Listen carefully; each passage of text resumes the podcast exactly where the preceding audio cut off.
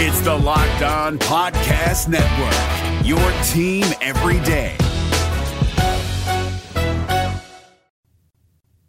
Joint practices are here for the Minnesota Vikings. We preview those and take fan questions on today's mailbag edition of the Minnesota Football Party. Locked On Sports Minnesota Podcasts. It's endless Minnesota Vikings talk with the diverse voices of your local experts. It's time for the Minnesota Football Party. Welcome into the Minnesota Football Party on a Reggie Wilson Wednesday. The KARE 11 sports director and anchor joins us every Wednesday and Friday. He's on Twitter at Reggie Wilson TV and Luke Inman, right hand man at Luke underscore Spinman, NFL Draft Buzz newsletter author. He's with us as well. We've got plenty of fan questions to get to today, including a look at the 2025 roster, a trade proposal for another running back and Andrew Booth's precarious spot on the roster. All of that and plenty more on today's Minnesota football party. Reggie Wilson, what's up, my man? What's happening? What's happening? Good to be back in the saddle. It, Let's do it, this. We got joint yes. practices today. I'm excited about that. Got to get fired up for that. You'll be out there. I'll be out there. So tomorrow on the football party with Arif Hasan, Luke Braun will have the full rundown of the joint practices. Uh, Luke Inman, how you doing this morning? Doing very good, Sam. You mentioned Hard Knocks. I missed episode two last night. Excited to go check that out tonight. So no spoilers today. Speaking of Hard Knocks, we didn't get any Dalvin Cook footage yet. Maybe next week, maybe the week after that. But the Jets bringing in a running back to add to their stable, Dalvin Cook. Uh, let's get your quick knee jerk thoughts on the Dalvin Cook signing in New York for a reported $8.6 million. I assume that is incentive laden. So let's assume it's five or six. Uh, Luke Inman, what did you make of that partnership between Dalvin and New York? Yeah, I think the fit makes a ton of sense. Super Bowl or bust. They pushed all their chips all in when they went and traded for Aaron Rodgers. Now you got a superstar in the backfield as well. That's exciting on paper. For me, the logistics, the money, was it really worth for the Vikings' point of view and lens? They offered him around seven and change, it sounded like. Um, and you're right, Sam, the incentives play a big factor and role into this whole equation as well, because at the end of the day, if it's only about five or six, boy, that that really makes you think. And we'll see how this 2023 season plays out with Mattison and that running back committee. But to lose a guy that special and just kind of a face of the franchise the last four or five years for really in the big scheme when you're working with, you know, a $200 million cap, you're talking about nickels and dimes. That's going to be a head scratcher for a while, but we'll see how it all plays out. A lot of these teams are going with this running back by committee rotation, so it just may be a tough pill to swallow to see him in a Jets uniform these first few games. But once we get past that and the dust settles, maybe this is best for the team and a team building lens for Kwesi in the long run. We'll see how it all plays out. Yeah, that could be a crazy one-two punch with Breece Hall, and it's small sample size, but 5.8 yards per carry last year in yeah. 80 attempts. He and Dalvin. Um, I mean, that, that could be exactly what Dalvin needs too, is another back who can really be efficient next to him and uh, take some workload off him. Uh, quick thoughts, Reggie, on the Dalvin signing? Yeah, I think it's a pretty good move for the Jets. I think um, there's just, man, it almost seems like there's not enough ball to go around. Mm-hmm. You know, they got all these weapons for Aaron Rodgers on the outside you know, I was looking at how, you know, they have Garrett Wilson and then they signed Allen Lazard. And then, like I saw on Hard Knocks last week, I was like, oh, yeah, they got Randall Cobb too. Like, goodness gracious. He's got the, the two tight ends, Breece Hall coming back off the ACL. Kansas City too. Yeah. Like, like, yeah, Mecole. Yeah. It's like, goodness gracious. How, how many, how many guys are really going to get theirs, you know? So I, I think it's going to be interesting to see how they, mesh everything together on offense. And Cook fits in really well with what they're trying to do. You got a home run hitter hitter type of a guy with Dalvin Cook to go along with Breece Hall, who you know before the injury was dynamic. So I think that kind of helps maybe bring him on a little bit slowly so that he's not trying to do too much coming off that ACL. And Dalvin gets a chance to, you know, really thrive in an offense that you know, when, when you think about the offense in, in Green Bay, when they had Jones and Dillon, like they were a great one two punch. So Hackett has the the history of knowing what to do with multiple backs, so it should be a mm-hmm. good thing for him. Speaking of Jets running backs, let's get to our first Twitter question, courtesy of Don John, Don Julio. Um, should the Vikings call the Jets about Zonovan Knight and offer a sixth round pick? Quick background on Zonovan Knight. They call him Bam. That's enough for me to trade for him right there. If you're trading for Bam Knight, undrafted out of North Carolina State last year for the Jets, 85 carries, 300 yards, a touchdown. 3.5 yards per attempt. Not blown away, but you would be getting a 22 year old running back with a couple of years left of team control. And I think, uh, you know, he'd be RFA after that. So you could have him for a while. And you do like to collect young running backs in this league. What do you think of Zonovan Knight, Luke Inman? I think there might be too many cooks in the kitchen right now, as it is. You know, we talked about before training camp trying to project our 53 man projections.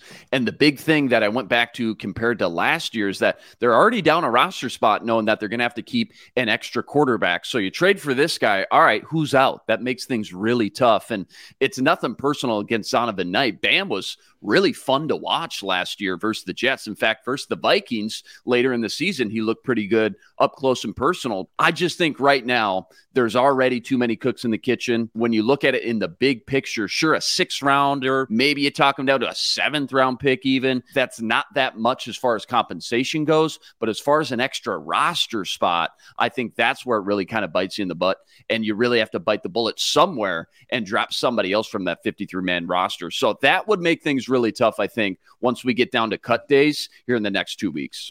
Yeah, Reg, your thoughts? Yeah, I think when they brought Kareem Hunt in for a visit, that got people's wheels spinning about a running back. Mm-hmm. But I think um, the the issue is is I think maybe people are just not fully sold on what exactly is going to happen. It's like they've been pumping Mattison, pumping Mattison, pumping Mattison since what really like OTAs really, um, and his ability and what he could do, and now we're we're kind of getting down to it here, and the season's you know weeks away, and people are like, well, another running back couldn't hurt, you know. But it's just like, yeah, that that room is full already, especially when Kane gets back up to speed and gets healthy, and, you drafted DeWayne McBride, and you got Mattison and the emergence of Chandler. Like, where does Zonovan Knight fit?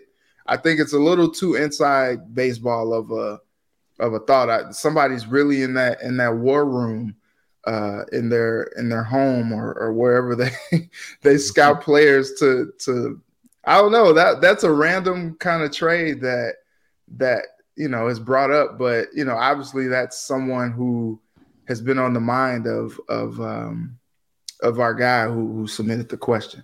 Yeah, I just think the the compensation suggested is where it's that's what gets me. In addition to the stable's already full, but I wouldn't give up a six round pick for a you know third string running back for New York. I would I would much rather find a guy on the street like Kareem Hunt and not have to give up draft compensation. Um, I just don't think that it's worth giving up anything for a running back in today's day and age in the NFL. So you can find them everywhere. Uh, there's always going to be guys available that you can pick up for cheap without having to give up any draft picks. So that's that's kind of the hang up for me as well on Zonovan Knight. And hey, the, the Jets are in the same situation, right? They want to have a stable of young running backs too. Dalvin Cook is probably not going to be around that many years. He might be one and done in New York. Zonovan Knight, he'll be there beyond Dalvin Cook, I would assume. So that's someone they might want to keep in their stable as well. Uh, we move on. Let's go to Michael Chow, longtime friend of the show. We appreciate Michael. Who do you think will still be on the roster in two years from the Spielman draft era, disregarding mm. the obvious starters like Jefferson, Darrisaw, O'Neill? Do you think Bradbury, Patrick Jones, DJ Wonnum have a chance? Does Lewis Cine take over? And Cine's not in the, that draft era, but does Cine take over for Bynum or Metellus ever? Um, or any backup O line stay. So let's take that one at a time. So Spielman draft era, um, who will linger on? Will they keep any of Spielman's guys uh, other than the obvious. Luke Inman, you're the draft guy. Let's give you the first crack. Quick sidebar. Did you guys ever see the stat that came out this offseason about the hit rate of every GM and just the amount of picks they've drafted that were still active in the NFL, no matter the team? So, just for example, when Spielman drafted Daniel Carlson, right? Zimmer cut him two weeks into the season, and then he went on to become a top five kicker but that's a point for Spielman because he nailed right. the pick. He found the talent, he did his part, and that's all you can do as a GM. That's a win for Rick Spielman. Cordarrelle Patterson, another guy still cooking in Atlanta. That's a hit. Uh, there's a ton of them. Jayron Kearse in Dallas, uh, Eric Kendricks, Diggs, Conklin. Marcus Epps. There's tons of them. Teddy Bridgewater just signed in the division. Anyways, you go through all those picks, you stack them up next to every other GM in the league. Spielman was top five, top five in the league. That guy was elite. That's my Spielman that's my Spielman rant. Your spiel. That's your That's spiel. spiel. There you on go. Spielman. And by Um, the way, another good nugget from Matthew Coller's book, Football is a Numbers Game. Go pre-order now. Yep. Um, Rick Spielman talking about his draft process. Mm. Luke, you would absolutely love it. I'll screenshot you the Wow. page about Rick talking about how they had a library of 15 years of picks and like every trait was marked. And they would basically be able to duplicate resumes and say, okay, we've got this guy who runs this 40, he's got these arms, and he's got a medical concern. Well, we have eight examples of that in the last 15 years, and this is how they turned out. Like very, very meticulous. Wow. I I, thought love you'd it. appreciate that. Yeah. I absolutely love it. Can't wait to check that out. Um, you wanted to go one by one, was it? Did you did you mention a few names already? Um, I mean, I- yeah, I, I so can pull up the list here. Like I'll, I'll like read them off. This is who's Yeah. left. Yeah, Yep. this is who's left. 2017 is done now that Okay. Dalvin's gone. So 2018, Brian O'Neill, he's obviously signed Yep. long term. The rest are done. 2019, uh, Bradbury, Mattison, and that's it. Then 2020, Ezra. Cleveland, Wonnum, um, Lynch is hurt, Troy Dye, Osborne, uh, Metellus. So so those guys are all in the contract years, right? Yeah. Um, is that is that enough for you? Patrick Jones. Uh, Okay, we're good. Yeah, Yep. overloaded. All right. Uh, uh, Mattison, out of all the ones that you mentioned, I think might be the toughest for me because it really depends on how much McBride. This is two years down the road, correct? Not next year, but two years down the road.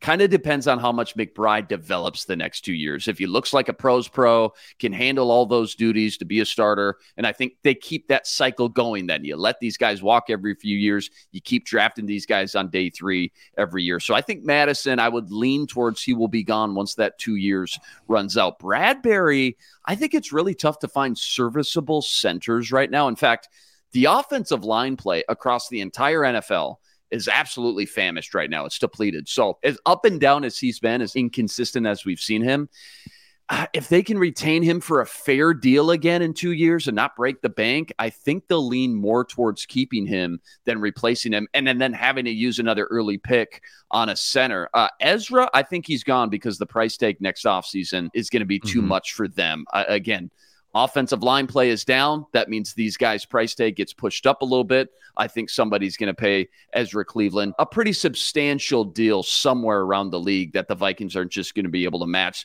But good news is they got Blake Brandel. He'll step right into that left guard spot in 2024 and at least give him the first crack at it. That's my gut. Um, who else we got? Troy Dye, gone. KJ Osborne, hate to say it, gone. He'll command too much money next offseason. Yeah. Um, Patrick Jones, I think they keep him. I think he's a nice, affordable third pass rusher in this rotation. I think Wonnum is gone. I think you can only keep one of those two guys. I think they lean Patrick Jones is a little bit younger. I think Luiji Vilain and Patrick Jones are still your backup edge rushers in two years because right now they got no one else in the pipeline.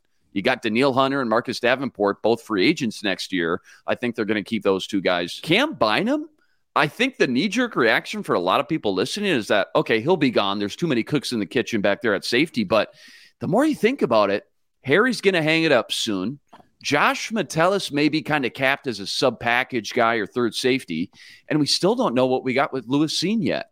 So I think Cam Bynum may be a little bit more likely to still be around in 2025 than I think, you know, if we had some Vegas odds up here right now, Sam, that would say uh, he'd probably be likely long gone by then. So, yeah, I'm interested to see what uh, Reggie thinks about a few of those guys.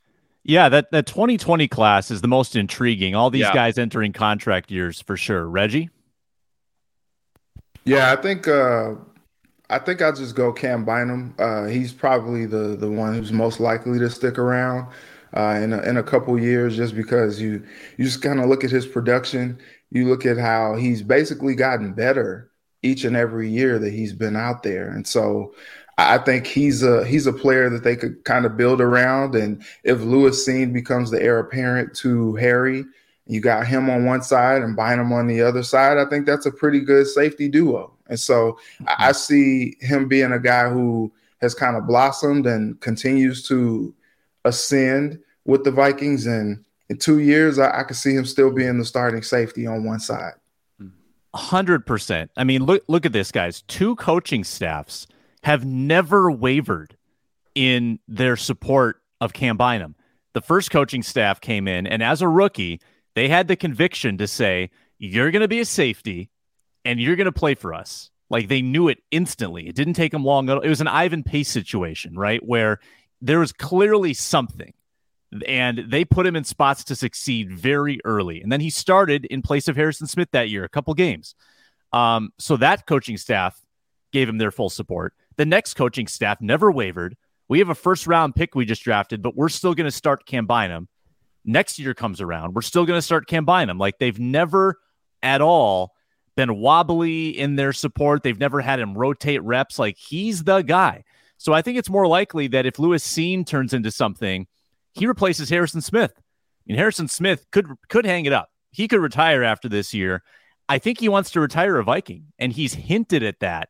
Uh, like when he re-signed, he did talk about how I think he feels like that his career is kind of reaching that finite point where he might just walk off into the sunset. So it could be a Cine Bynum future at safety uh, for the Minnesota Vikings. And Josh Metellus, contract year. I mean, he could play himself into a nice little salary. Ezra Cleveland, I was just uh, looking at some salaries here. Inman, where do you think Cleveland ranks in like amongst guards in the NFL? Just let's say there's 60 starting guards. Give it, give me a number. Where do you think he's at? What I, number? I think he is slightly above average. I'll say 28th. 28th. Okay. So 16, 18, 20, 22, 24. So 28th best guard in the league or highest paid guard makes $4 million a year. I tend to think that Cleveland's going to get paid closer to 8 to 10. Like the, the top 14 guards in the league all make $10 million or more.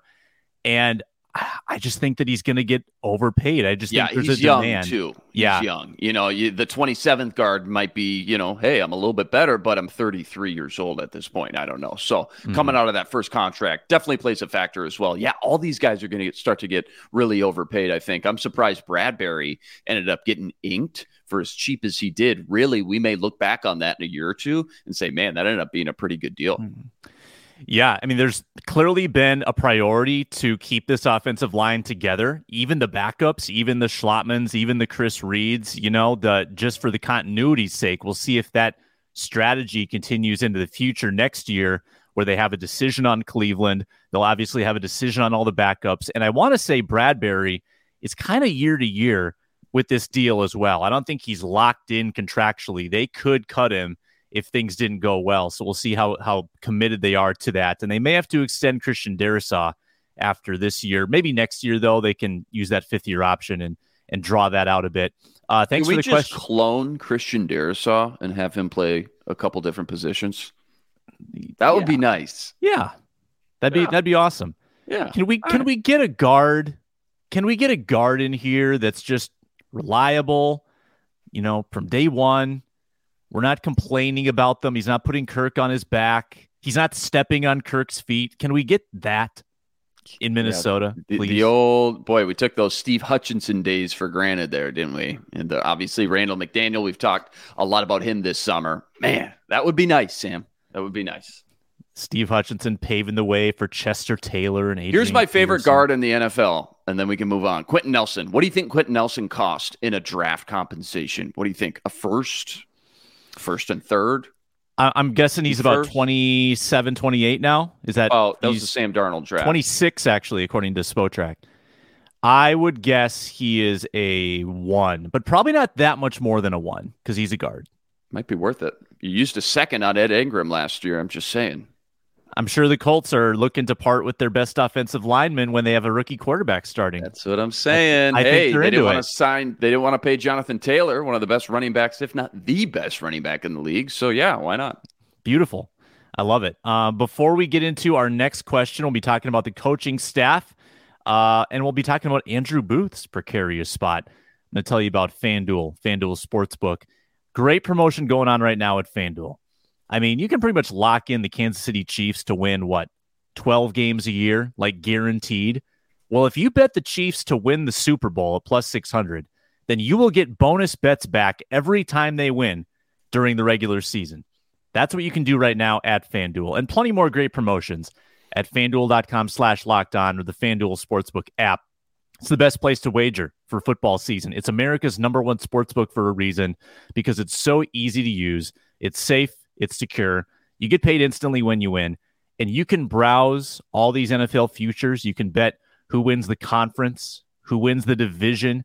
You've got special bets for every team. You can bet on season awards. Let's see what Kirk Cousins is to win the MVP. Do to do 50 to 1. That's not a bad bet. Lay that down at FanDuel today. FanDuel. Make every moment more. FanDuel.com slash locked on. All right, Reggie, let's kick it to you. We got a question about Andrew Booth Jr. from Ted Glover. Is Andrew Booth Jr. in danger of not making the final 53 man roster at this point? Reggie, talk us off the ledge. First off, shout out to Ted. Uh, we we follow each other on the I was gonna say Twitter, X, whatever. It'll always be Twitter. Anyway, um, love Ted. Great follow. So it's way too soon to give up on Booth. Way too soon. He wasn't healthy last year. You got to at least let him play out uh, at least a year or two healthy to try to see what you can have with him. The problem is is the tape that we have on him so far is not very good. I remember last year in training camp, he was a little bit handsy and and a little bit more physical than maybe he should have been um, beyond the whistle if you if you will. And and then the, he suffers the injury. And then this season in my mind it will just I, I need some new things to just fill my mind because I just cannot get out of my head. Uh oh, is Bobo. Bobo. Like, oh my gosh. And it's like, and and Andrew Booth is just over there like cussing at himself, like because he gave up this this route to I, I've never heard of this Bobo dude before. And and Booth is a is a you know a premium draft pick at this point. Mm-hmm. That should not happen. And so I don't know what it what it will take to turn it around, but I don't know if he just needs some more reps. He just needs to be more healthy and play a little bit more because it just looked like he had no legs. Like that dude just flat out beat him on that route. And that continues to stick out for me. And I'm just interested to see if he's going to continue to get playing time into like the second, third quarter of these preseason games. He needs the reps, but you also just want to be cautious because he is susceptible to injury. And so I, I don't I don't know that you give up on him. You, I don't think you give up on a on a second round pick after only a year and some change, but he mm-hmm. needs to start turning a little bit of a corner. It's it's really concerning. I think it'd be one thing if Booth's been totally healthy and he's looked as bad as he has in the few reps that we've seen him, right? But the fact that he's been so hobbled these first two years, I think it kind of forces you to pump the brakes and say, okay, we really don't have a 100% totally accurate depiction and analysis on him yet until he can string together at least some a few months back to back months you know 8 10 12 weeks of healthy football together and build some real momentum. I truly believe momentum is a real thing for some of these nfl players. When they're constantly getting hurt and hobbled it's tough to build that momentum up and regain your confidence more mentally than anything. I get the question though. I think it's starting to become more and more of a real discussion but because we haven't seen him healthy enough, I think, to this point. It's still too early to cut bait in only year two. I think no matter what happens this year, even if he doesn't play another down, he's still going to get a fair crack once again in 2024. That will be the big and potentially final test for him in kind of a make it or break it year in year three in 2024. I thought the Cam Dantzler move was a little bit interesting earlier this offseason. This was in March when the Vikings released Cam Dantzler. Now, this is a third round pick, but also a guy with, you know, a little bit of starting credibility in the league and a bunch of issues. I mean, not diagnosing what the offenses were showing, you know, mental lapses, injury issues, obviously, maybe some off the field stuff we aren't privy to as well. Um, but they showed that they're willing to cut bait with a third round pick, potential starter, someone who could contribute for you. Andrew Booth's issues, I think, are are largely health related at this point. I don't know if there's anything else beyond that. It's just a pretty it's a pretty significant issue. Um, I don't know necessarily if like when he gets beaten by Bobo, if that is mental or physical, but when he's not on the field physically, that has to affect his ability to process this stuff mentally because he's just not getting the reps. He needs to be out there so he can practice, so he can get experience in reading offenses, defending receivers. Like the, the two work together. The more you're on the field, the sharper you're going to be mentally. And if he's not in the field, then he's, I think, more susceptible to those mental breakdowns, uh, even when he is healthy. So that is the concern with Andrew Booth. But I, to answer Ted's question directly, I don't think they give up on him yet. I think they they let the year play out, and it's not as if they have a, a plethora of riches to backfill. Right? Mm-hmm. Are you gonna Are you gonna give that spot to Tay Gowan? Right. give it to Najee Thompson. Right. And there's no downside, too. I mean, what does it hurt to just keep him around another mm-hmm. year? I mean, you're paying him peanuts on a rookie deal, second round pick. Yeah. There's really no upside, it doesn't feel like. Cam Dantzler, by the way, still a free agent, still out on the streets.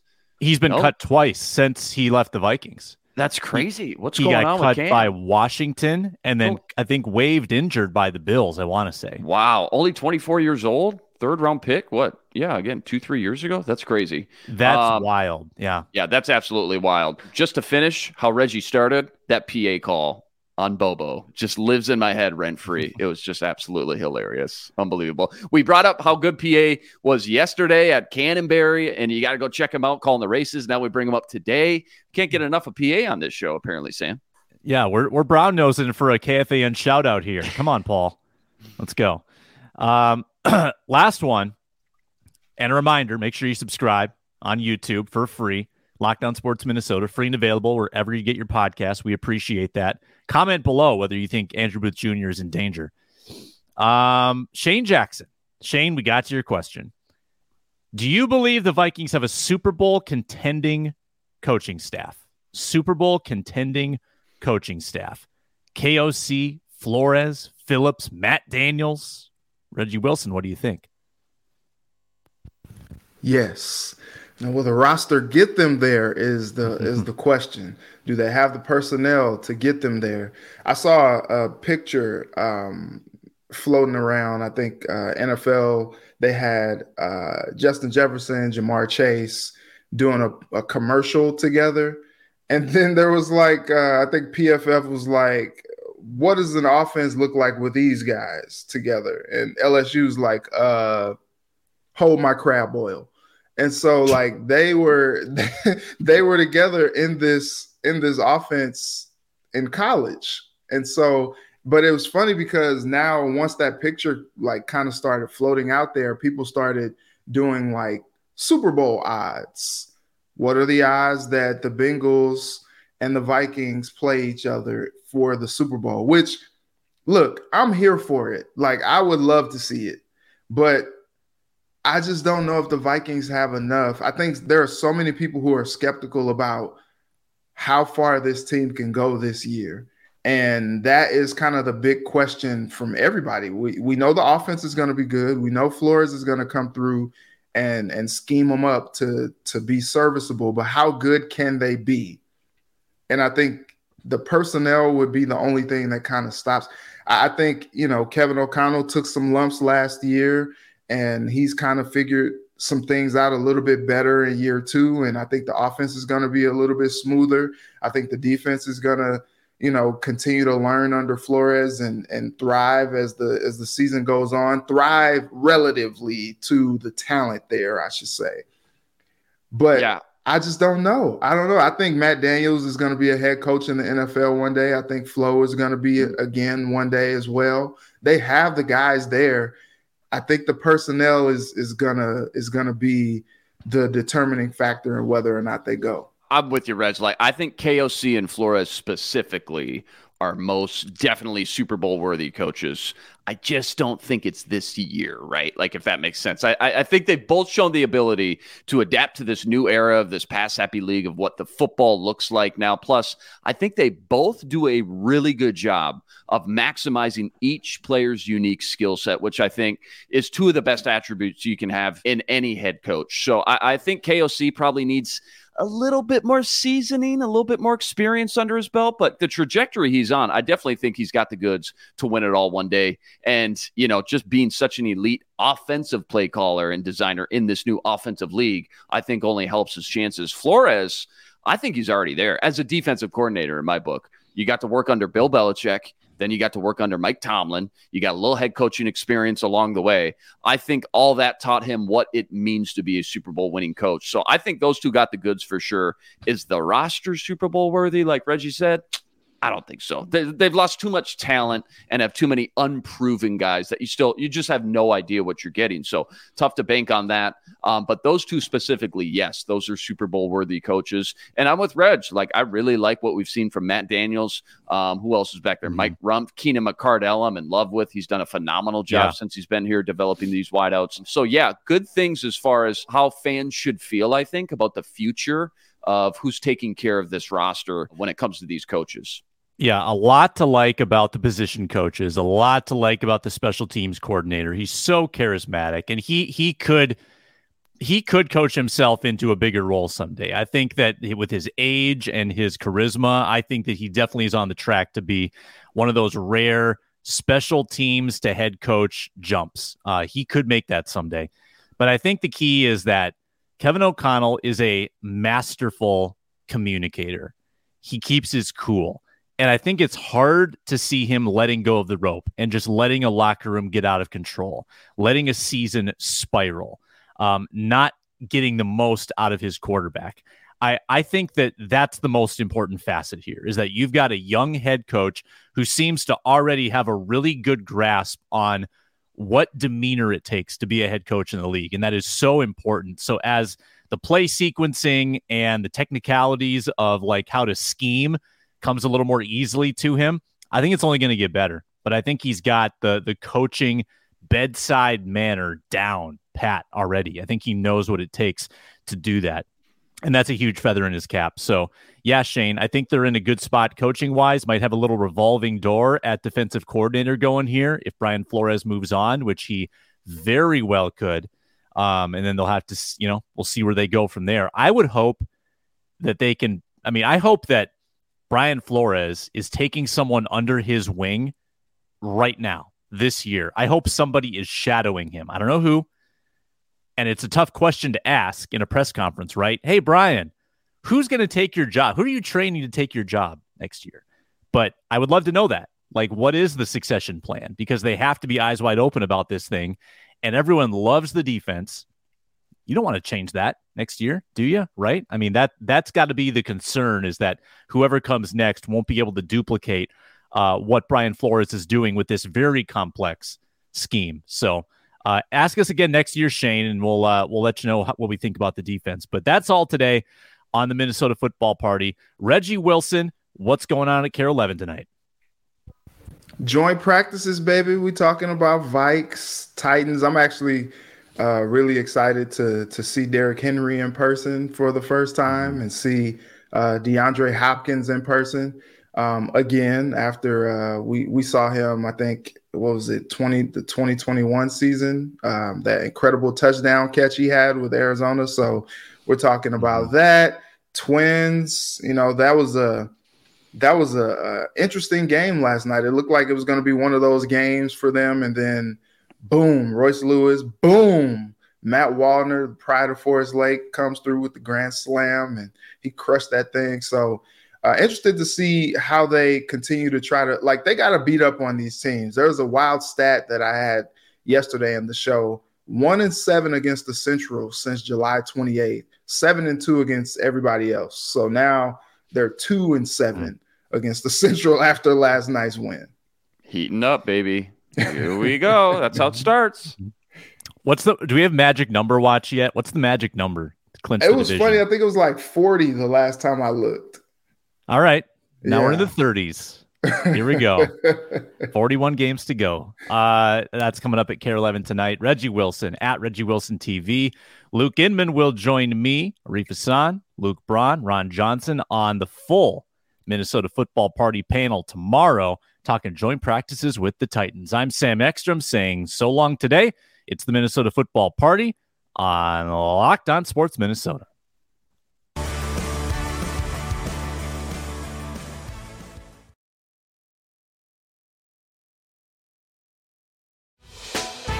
Hey, Prime members, you can listen to this Locked On podcast ad free on Amazon Music.